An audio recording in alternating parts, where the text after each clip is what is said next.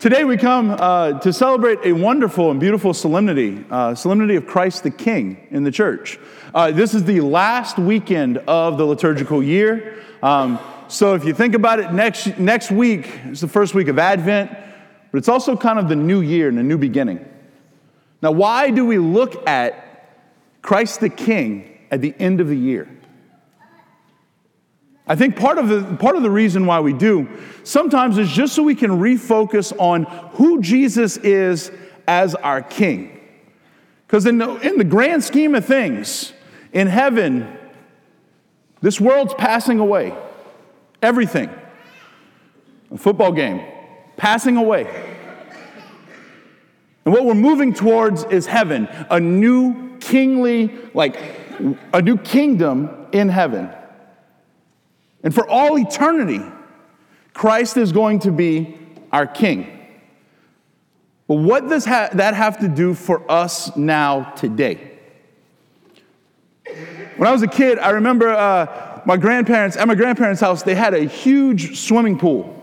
And I loved to go and have fun. Like with my cousins, we played every game you could think of Marco Polo, Sharks and Minnows, uh, throw my sister in the pool, like all the funnest games that there are to play.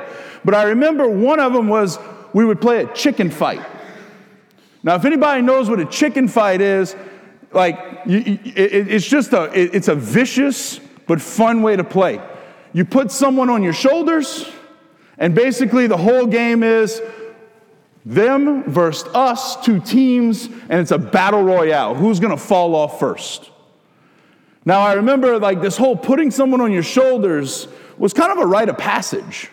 Like when you were big enough to be able to put someone on your shoulders, like you were a big kid at that point. Well, before, I remember for a while, I was the kid on top that would try and push people down and do the whole fighting thing. Well, after a while, I started to get bigger and bigger, but like I remember one day we had this crazy idea. My uncle was in the pool, my cousin and I. We had this crazy idea that maybe we could do a three stack of people. Now, I was the smallest one of the group. This is a long time ago, but I was the smallest one of the group. So I was gonna be on top. Then my cousin holding me, and then my uncle holding both of us. And I remember we tried and tried and tried, and like we were off balance. We kept falling. I think I almost hit my head a couple of times on like the edge of the pool. But like sooner or later, we finally got it. And I'll never forget, there's somebody that like ran up and snapped a picture. Now, this is like mid 90s, so it wasn't, you know, like grab your phone and snap it. It was like, be, just stay there. I'm going to go run for 14 minutes and find film, and then I'm going to come back and take the picture. But there's a picture of me on my cousin's shoulders and my cousin and I on my uncle's shoulders, and I'm on top like it's a, like I'm a champion.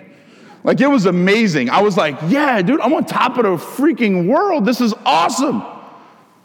And as a kid, I remember thinking, this is amazing. I'm lifted up to the heights. But if you look at the picture, my cousin's smiling a little bit, but kind of suffering. And my uncle's about to die. Because all he's thinking is, is, man, I got two kids and I cannot fall forward because they're gonna, they're gonna break. This is not good. When we think of Christ the King, when we think of that imagery of kingship, a hierarchy, a lot of times we can think of in the church the hierarchy, the pope, the cardinals, the bishops, priests, the deacons, and all the laity. But sometimes when we think about that, we think about it in the wrong way. See, the, the rest of the world, a corporation, a business, has a hierarchy. Your president or your CEO, your managers, and then everybody else that works. And it just kind of works its way down. It's kind of a triangle, right? And it's a triangle of power in the world. The person at the top makes the call. And if you don't follow what the person at the top or the person above you does, you get fired. In the church, sometimes we can take that image and throw it on our church and think the Pope and the bishops and the cardinals, and like if we don't listen to exactly what they say, we don't get fired, but we experience fire in a different way. But the thing about the church is that it's not, the hierarchy is not supposed to be a hierarchy of power, it's supposed to be a hierarchy of service. See, that triangle is a little bit different, it's flipped.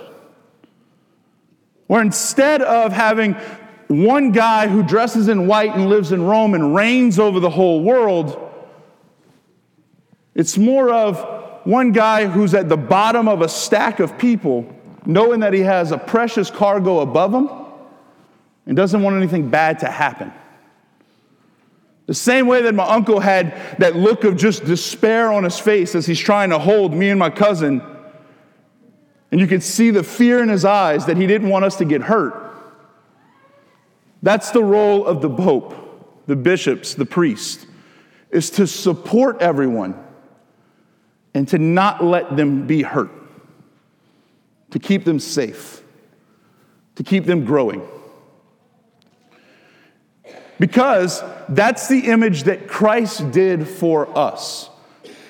That's the image of Christ as a king that we see in our scriptures. We see throughout the scriptures.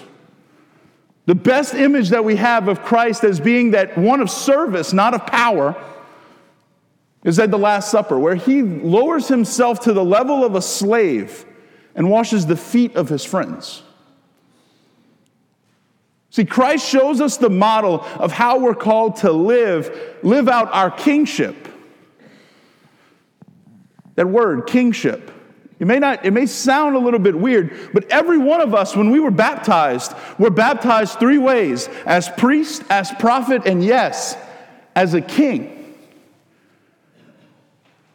Like we were all given this identity of kingship into our lives that we're supposed to live. Like we have an inheritance that is called heaven that we're supposed to receive.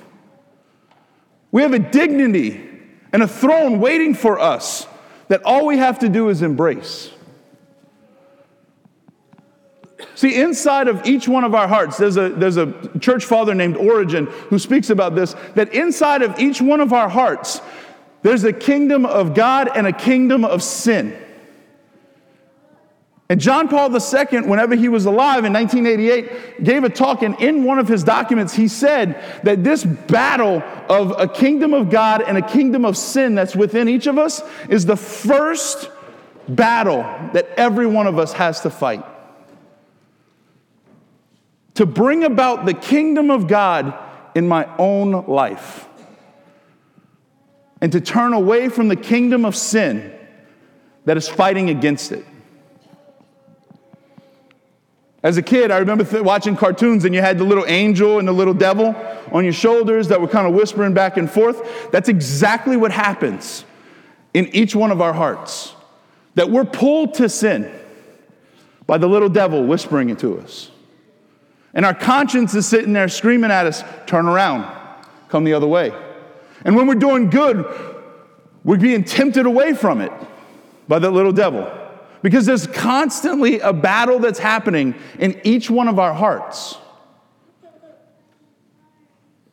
Now, the question is which kingdom are you building in your life? Like, if we ask ourselves honestly, which kingdom am I building? Which kingdom am I living in? Am I enjoying the comfort of a kingdom of sin, the ease? Or am I walking the narrow path and building the kingdom of God in my life? You see, it's our call as Christians to go out and to share our relationship, our witness with the rest of the world. Like our relationship with God is something that each one of us is called to share. At the end of Mass, what's the last thing that we say? Go and announce the kingdom of God. Go and announce the gospel. Go out into your life and proclaim the faith that we come here to celebrate. So, which kingdom are you embracing in your life? because we cannot proclaim something that we do not first know.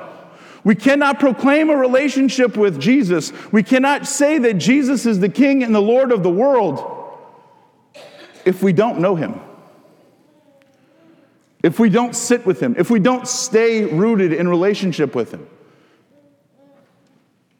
See, I can give, to, to, to just show you an example of that, I can get up here and give you a great presentation on George Washington.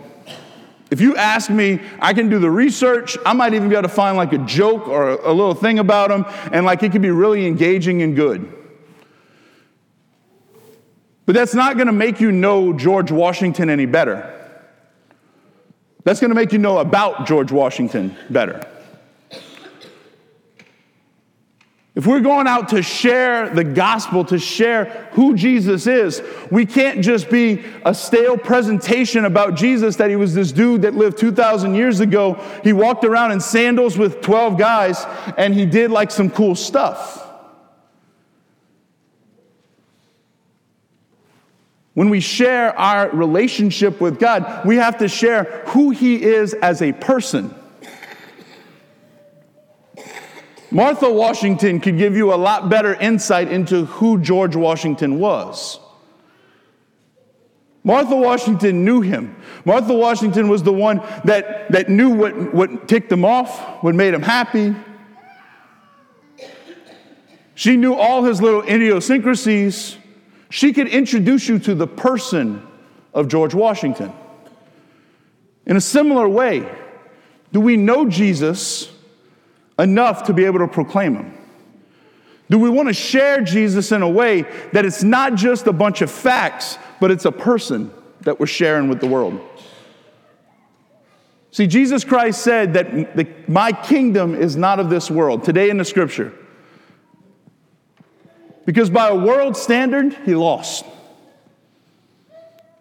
By the world standard, he was embarrassed, he was ridiculed, he was executed, and his kingdom failed. But we're here today, 2,000 years later, still embracing, still struggling to embrace the kingdom of God in each one of our hearts so that we can share it. We're still here, 2,000 years later, looking at a God who's crucified, who's not judged by the world's standards so that he might build that kingdom in our heart a little bit stronger, a little bit more fortified. So today, as we come to this sacrament, as we come to this celebration of the Mass, and we, as we come to this solemnity of Christ the King, the question still remains what kingdom are we building? What kingdom are we building in our own life? In our own heart, in our own house? Are we embracing the kingdom of God that God is calling us to, the inheritance that God has given us? Or are we sitting in the comfort of the kingdom of sin, the kingdom of this world, the kingdom of the flesh? Today, may we embrace, may we allow God to build his kingdom in us so that it may, may spread, so that the church may continue to grow, so that our faith may continue to change those around us when we go in peace.